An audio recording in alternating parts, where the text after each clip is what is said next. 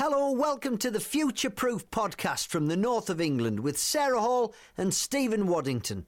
We'll be talking about what's hot and what's not on the internet in marketing, the media, and public relations. I'm sat with Sarah Hall up in the north of England. It's been a while since we've got together to talk about future proof and uh, do a podcast. Sarah, how, you, how are you getting on?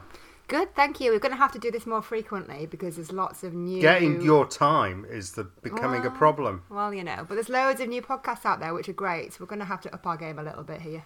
Uh, there are. Who's so? Who's launched a podcast? Well, Paul Sutton's Paul got a Sutton's podcast. got a great one, yeah. Yeah, digital download. And of Who else? course, Order. Is it Order? How you say it? Russ. Russ's. Uh, Order Communications. yeah. Russ Goldsmith. He's done three. C-suite. Yeah, he's done three for CIPR as well. Right. Uh, he's which been. are He's a looking long. brilliant. He's, a long-term podcaster, though. Russ. Great. Yeah, that's true. Anyway, yeah. Note to self: up your game, and to you. Thanks. Will do. Um, Facebook, Wetherspoons, what you've been up to? Future Why are you and so busy? CIPR, Yeah. yeah. Uh, IMPR. Let's kick off with where you are with uh, the CIPR. Yeah. You're president for 2018. How's it going? It is good. Hectic but good, and it's been a really positive first quarter and start to the second one, really. Right. So you published a report at the end of Q1. Yep. And we That had wasn't very original.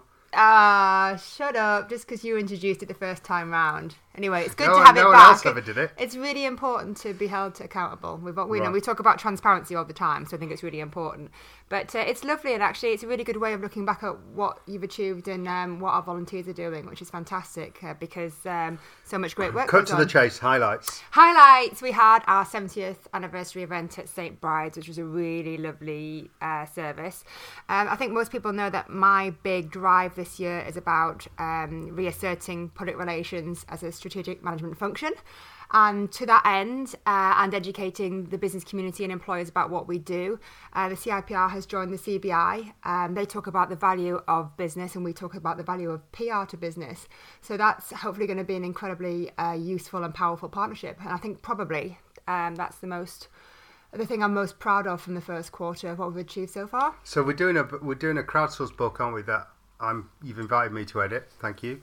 Um, that I think is it right? Caroline Fairbairn's agreed. The director general of the CBI has agreed to do the forward of it. That's right. And we've also got Josh Hardy, who's our second in command, who's going to be at the national conference on the 29th of November. So that's just shaping up brilliant. And that's about accountable leadership. I think that's an exclusive actually because we haven't, we haven't. dun, dun, I haven't disclosed that, I've just let it slip. there you go. There we go. um, okay, so lots going on. How do people find out more? Well, uh, the CIPR underscore UK Twitter feed is absolutely brilliant, but also its newsroom online, cipr.co.uk. Okay, and Sarah, if you want to connect with her on Twitter, is at Hallmeister. Yeah, I mean, I've barely covered off anything we've been doing. It's well worth having a look. Doesn't matter whether you work in, uh, you know, mainstream public relations, you're in public affairs, you're in internal comms. There's something for everybody there. Um, does very good Twitter. Right, let's talk about Facebook and the woe it has faced over the last six months. This is a conversation that's just got louder and louder. Um, the issue about data privacy, it was completely blown open though by Cambridge Analytica. the Cambridge Analytica story, and a good old fashioned exclusive Yeah, so Carole by The Guardian. Yeah. Cardwalla, Cardwallada, I'm not sure how that pronounced her name uh, correctly there, but very, very tenacious journalist who, despite loads of cease and desist legal letters, has just ploughed uh, on and on to under, un, um, uncover what's been going on here. Quite terrifying as well, in fact, in terms of, you know, the widespread use of one app has allowed uh, a third party to data harvest uh, on an unprecedented scale. Facebook had a complete, um, well, fail, failing in governance, having found out that there was data uh, harvested, asked for it to be deleted, but never followed up. Apart, just took a, a letter of assurance as read, um, and never came clean about it either. So didn't publish anything um, until it was forced to what a month ago.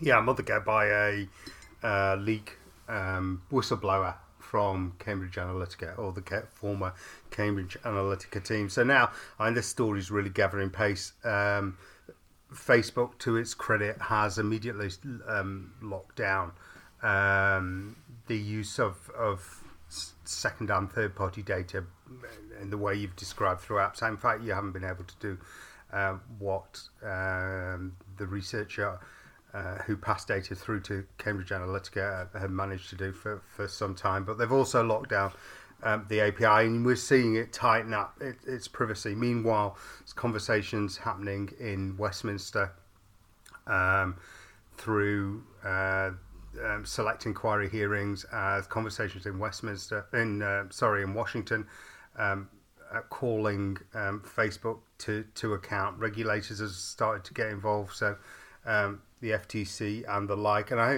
you know, this is going to be the next six to twelve months for Facebook because it's held under scrutiny. And frankly, I can't see any way. But uh, in fact, in a congressional hearing uh, two weeks ago in Washington, um, Facebook was asked whether it was well, Mark Zuckerberg, the CEO of Facebook, was asked whether he thought um, Facebook was a monopoly or not, and he, he said not. Um, but I, I can't see how you could deny it was anything but a, non, a monopoly, especially when you add in things like the Instagram and WhatsApp platforms. So, huge scrutiny. Um, But there's n- no sign of people coming off the platform or well, having so, over. so let's talk about that. Public awareness of the issue is heightened, but uh, certainly around privacy issues. But no, the the so a campaign to to um, delete Facebook, which trended on Twitter for a couple of days around the congressional hearings before the congressional hearings in Washington, resulted. I, I, you know, numbers um, vary, but um, uh, resulted in about one percent of people leaving the platform. Now, given there's about two billion people, Yeah, but I've got using I've got a stat in front of me here. It says 67 million people started using Facebook in the past three months alone. Right. I think we can safely say that most people aren't overly fussed. No, no. Well, so, so what happens with something whenever an issue like this? That's some Hootsuite and We Are Social, by the way. Okay, uh, that that we'll, we'll link to that in the show notes. The, the what happens with an, an issue like this is it, it blows up, um, and people tend to react, and then it all quiets down. I think actually in this case.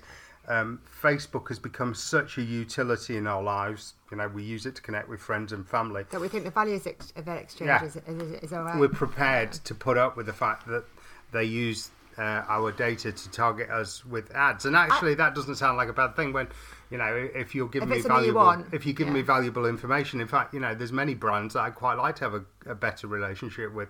Um, you know, that aren't using Facebook as optimally or social media as optimally. But I think this is a really can. complex story, and actually, I, I think a lot of the implications haven't sunk through. So, for example, when you get down to the uh, point that actually our voting behaviour may well have been influenced. by marketer targeting using this Yeah. second party data. And also by the fact is that you know just by the fact you've shared data that you might have you think has no um, nothing to do with your voting preferences or, or you know Yeah. whichever way you So that's lean. the concern to me: the secondary use of data, the fact that I share data with with Facebook, and you know I accept the fact that uh, it's going to use that data to target me. Uh, to, to target me uh, for its advertisers to target me, uh, and if that's useful, then that's fine. Um, it's the secondary use of that data. If that data But also, then it's like taken at scale, though. So they're Yeah. saying that what the the insinuation is here is that they can take details which are seemingly unrelated. So Stephen has a hot tub, Stephen buys green wellies, Stephen likes Levi jeans, and they can take that and build a profile with fair, you know, with a fair amount of certainty and correlate that with other people, and then you know they can get you, they can pretty much document what your behaviour will be, and then target it that way. Good luck. but yeah, you can see at, at scale, yeah. data at scale. You know, that- it's, it, this is the whole And I think that's discussion now about machine people learning, haven't, isn't you know, that hasn't quite permeated through. For those who have, it's incredibly worrying. Okay, there's two other issues that um, concern me that have come out through this discussion in the last month. Um, the first one is shadow profiles. Have you heard about this? Yeah, so this is actually, I think, another bit that, if it ever does sink through, will start to cause people real concern.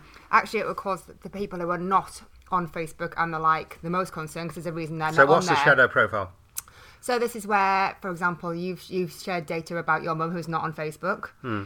and then somebody else does, and they're able to build a profile just from those basic details. Again, gathering from your network and your community. Yeah, yeah, and, and they do that by the fact that Oh, it's like having a test when you do that. Come on, Sarah, you're telling the truth. Do you know what this is? No, they do that by Thanks, Dad. they do that by upload when, when you upload your address book um, to f- the Facebook or you know you share your address book on with the app on your mobile phone. I never do that. That data is is gathered. So that's a concern that needs to be investigated. Secondly, just the, the power of image sharing now. Um, it, it, it, this came to me. I can't remember uh, what the instance was, but I I loaded a photo up to a group within Facebook, and it automatically recognised the individual. So it didn't suggest who it might be, but it recognised who the individual was. I see. I hate the iPhone for that because it will literally put it into albums with those people in without me wanting to do Right. that. Mine, my iPhone is a, just a big ca- Right. cacophonous mess of uh, visuals. I don't need it to sort it for me, thanks. So photo, well, pho- tools like that though, photo review, they're pitched to us as as uh, features, aren't they? That help us organise our lives. But you imagine that that is turned round. I mean, Yeah, but look at the new fa- Home Office powers. I mean, that have been just been announced in terms of you know government's getting ever more powers to be able to look at our data and use it. And then you add this kind of technology against it. Well, so Facebook has a clearly has a picture of every single one of us tagged against uh, our profiles if we shared real data. Google the same. Um, Google Photos, the app that allows you to tag uh, and auto auto tag photos based on on uh, um, pictures in in your network um, and tag those against other people with Google Gmail accounts.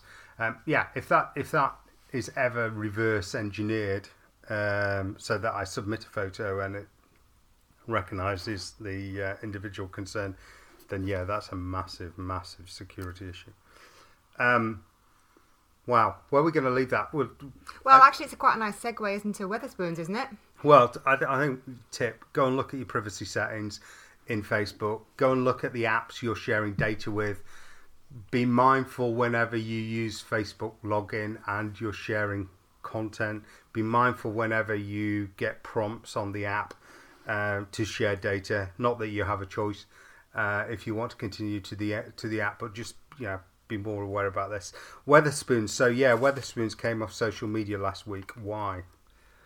Well, they said it wasn't cost effective in providing any value for money, which kind of looked about right, bearing in mind the number of different So profiles they they, had had. 600 profiles. Well, 600 Oh, with no Wetherspoons direction. properties. Uh, mainly using one for each uh, Wetherspoons. Uh, All spouting out rubbish, though, weren't they? It was well, just, it's marketing, yeah, posting Yeah. shit out onto the internet, limiting engagement. Actually, you know, uh, uh, uh, for um, anyone working in the restaurant or travel trade, entertainment trade, Twitter is a really, really good platform. Facebook's a really, really good platform, but you've got to have engagement with your local community on a conversational basis. It doesn't work for if you want to push out marketing unless it's you know one post in 20 that's sharing a menu or sharing you know a deal or talking about availability but you can't do that constantly Yeah. and you certainly can't do it with with um, with 600 accounts and expect to be able to run those at scale Yeah, there was clearly no strategy behind it. I mean, there was just, it was just splurging out things of pictures of steaks and here's a here's a beer and that kind of thing. So it wasn't terribly useful. Of course, there's now a new question over, you know, their oh involvement. you've got a conspiracy theory right Well, it's not my conspiracy theory. This is this is being investigated about the fact of where they obviously the guy who runs uh, Wetherspoons. Forgive me, I've forgotten his name. tim weatherspoon um, is a you know Brexiteer, and there is a question mark over potentially whether he's shared uh, data, customer data. with the campaign Yeah. as part of the campaign Yeah. who's investigating that where have you got that Guardian, source it right okay good you are properly being like a school teacher today, aren't you? Well, you know, you're in a, a position of authority here. We need to sit and source everything. Mm. Another ongoing story. Yeah, but it's, it's going to be watching that with interest. I mean, it Yeah. seems to have gone quiet again, but that's not to say it's gone away. Yeah. So don't do, It's do for- allegedly right now, anyway. don't do social media for the sake of doing it. Do it with purpose, rooted in Same with anything. ROI. Yeah. Like life. Facebook like life. Um, let's talk about AI in PR. Yes, so you update us then, because you've been busy beavering away with um, the CIPR CEO, Alastair McCapra, and a very keen and willing team of volunteers. Yeah, so we've done some fantastic work. This started back in October, November, doing as I do on uh, my blog every now and again, pushing out content and, and you know thinking around an issue. Uh, and sometimes you find other people uh, interested similarly in that issue. And this time, it was talking about AI and tech and the use of these technologies in uh, public relations and the potential implication. We ended up having a through people that got engaged in that conversation via Twitter and email. We ended up having a lunch, uh, sorry, dinner uh, early in this year where we we tossed around some of the issues and what might be done to try and get a handle on this because this conversation in public relations and media actually in many areas of society is polarized between you know, the robots are coming techno panic and, and fear to um, completely ignoring the issue. It's not going to be a problem. Stop being ridiculous. Um, so this this group set set out to try and characterize firstly tech in public relations, and that revisited a project that I ran three years ago called PR Stack. So we've updated that. We've got 150 tools and growing um, that we've crowdsourced. We're trying to work out a platform to publish and share that publicly so that people can review and comment on it, so that that becomes an open source resource. Evergreen type thing. Yeah, yeah, and that so, so it truly does become a, a, a, um, a you know living, breathing piece li- of work. Exactly. Uh, Let me help it, you out there. he said it far more eloquently than I could. Uh, and then we've connected, or actually, uh, Jean uh, Valin from uh, the Canadian, uh, fr- sorry, from Toronto in, in Canada.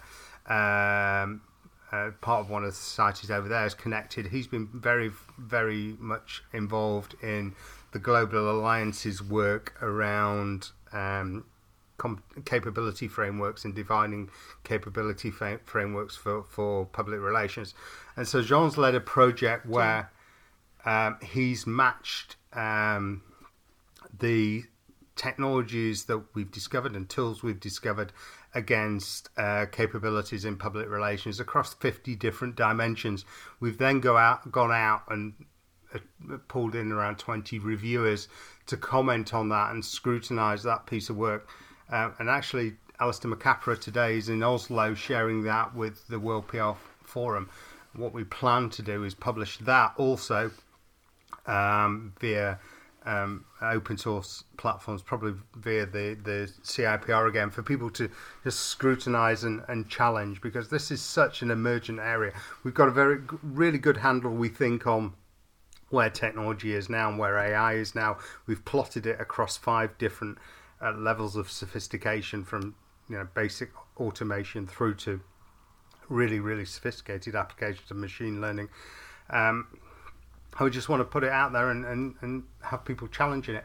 So what we want to do is you know, try and envisage what might be happening in five to ten years time to to um, look forward and you know, areas that we're finding um, where uh, public relations is unlikely ha- to have um, an impact are around um, ethics and presentation and human interaction.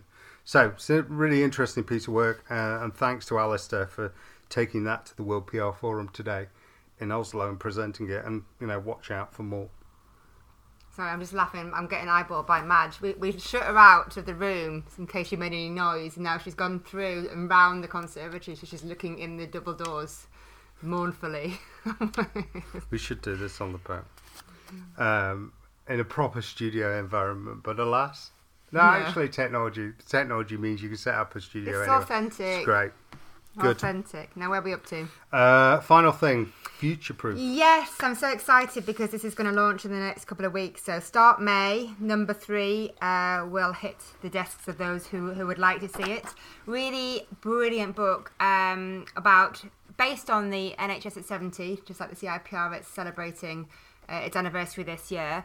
And I've had some of you know the best submissions through from really senior comms experts within the network uh, and it's incredibly thought provoking and it's got some really good takeouts in terms of um, it, you know, you read it as a whole, and the consistency of messaging is so strong.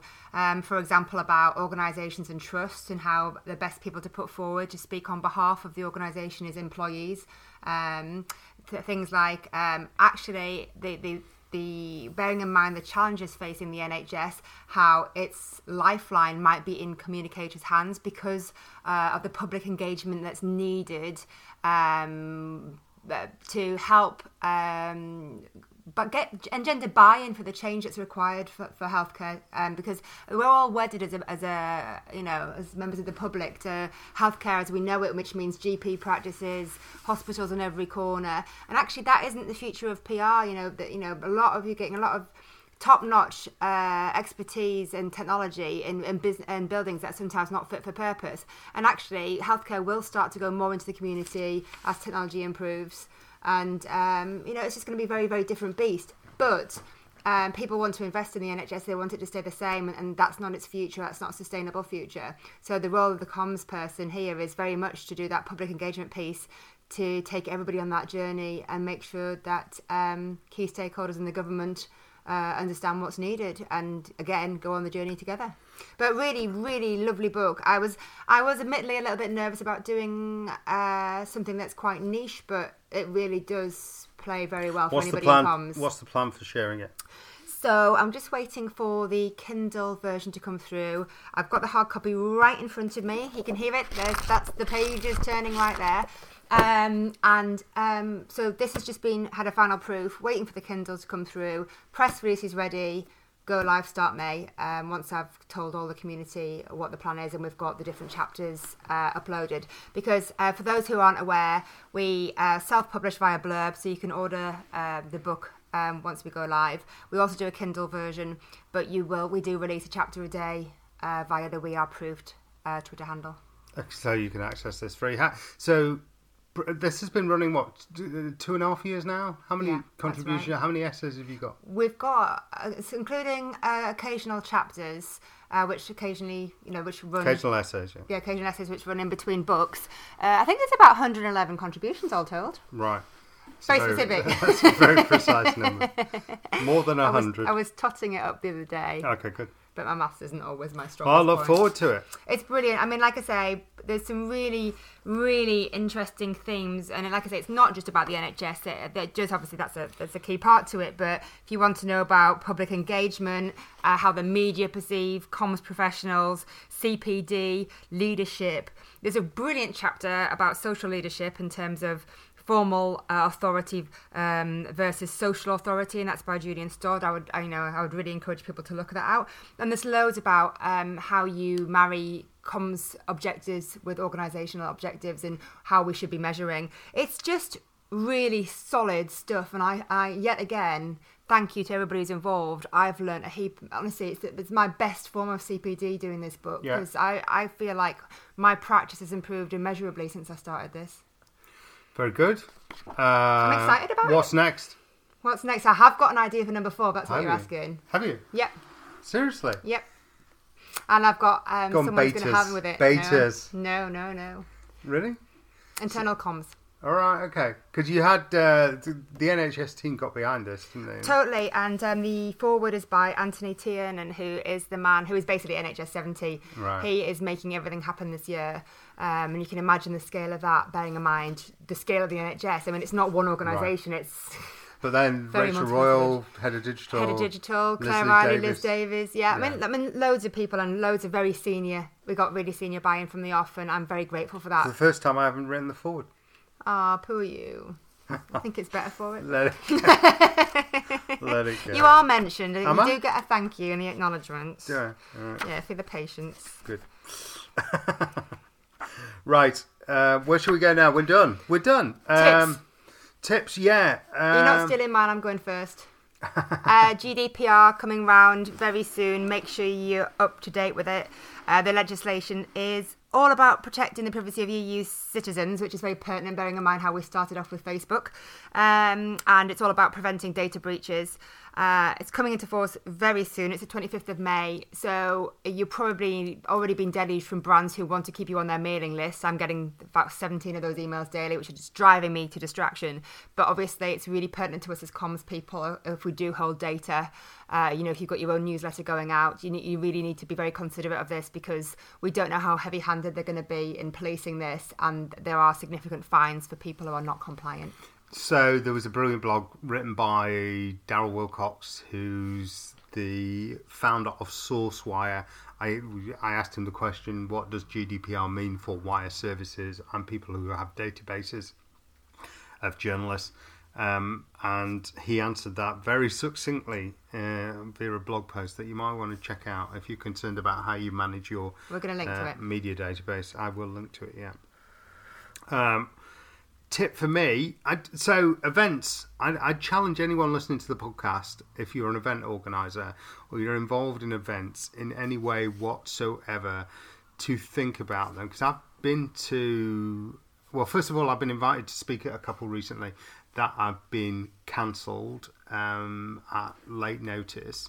Um, and I think with, we're um, two things are happening. I think we, we've got a bit of event fatigue because there are so many things. We need a going on. clash diary, don't we? It needs to be a PR clash diary. Oh, I think you know there's too many event, too many organisations are organising too many events, and let's not go down the rabbit warren of of you know competition between associations. Um, but there simply is there Ooh. are too many Provocative. too many events. Well, there are you know too many awards, too many events, um, and, and there needs to be some sort of market consolidation. That's the f- first thing because we're all busy. Um, second thing is just from a content perspective, um, you know, rethink the format uh, of, of those events. And if you're an event organizer that's you know putting on panels or putting on um, putting on you know traditional one day conference type events, I think we're tired of them. I think Do you know what's you really need good? some new thinking around Credit where it's formats. due. I sat with Kat Morgan at the CIPR the other day, uh, and she gave me an update on how the Northern Conference is shaping up, and I'm really impressed with that format. I mean, if that comes good as it's planned, it's, it is going to be a little bit different to the usual. Right. And I love their new approach, which is, the, in, you may have seen it with Influence Live, they're asking members to vote on influence for example if you're getting influencers there which kind of influencers are Right. you looking for so it's kind of generic in subject so we're not giving people names and saying pick these between these people but we're saying But what's good- your subject matter right, it's just really good, engagement Okay, good public relations. Listen to what your public wants and deliver them what they want. Exactly, but it doesn't always happen, you well, know, yeah, people take we know bit of they a- don't. Be careful. We, we, we take careful the crowd you ask to crowdsource um, because you could end up with extraordinary odd results. We're good Um, so yeah, just think through those. I the, the ones I the event I've really um, valued recently are where you go along and you actually learn something by doing something. So you know, um, I don't want to hear about how. Um, I don't want a lecture on how to measure a PR campaign. I want to sit down and I want someone to help me show me how to measure a campaign. I don't want to um, learn the theory of promoting content on Facebook or Twitter, sit down and let's promote some content on Facebook and Twitter. So much more valuable learning by doing. okay Thank you very much. Yeah, thanks, everybody. Until next time, we will be back sooner next time. Absolutely let's do it All right. Thanks. Have a good day. Thank you for listening to the Future Proof podcast with Sarah Hall and Stephen Waddington. You can follow Sarah on Twitter at Hallmeister, that's H A L L M E I S T E R, and Stephen at Wadds, W A D D S. For more information about Future Proof, visit futureproofingcomms.co.uk. Until next time, see you on the internet.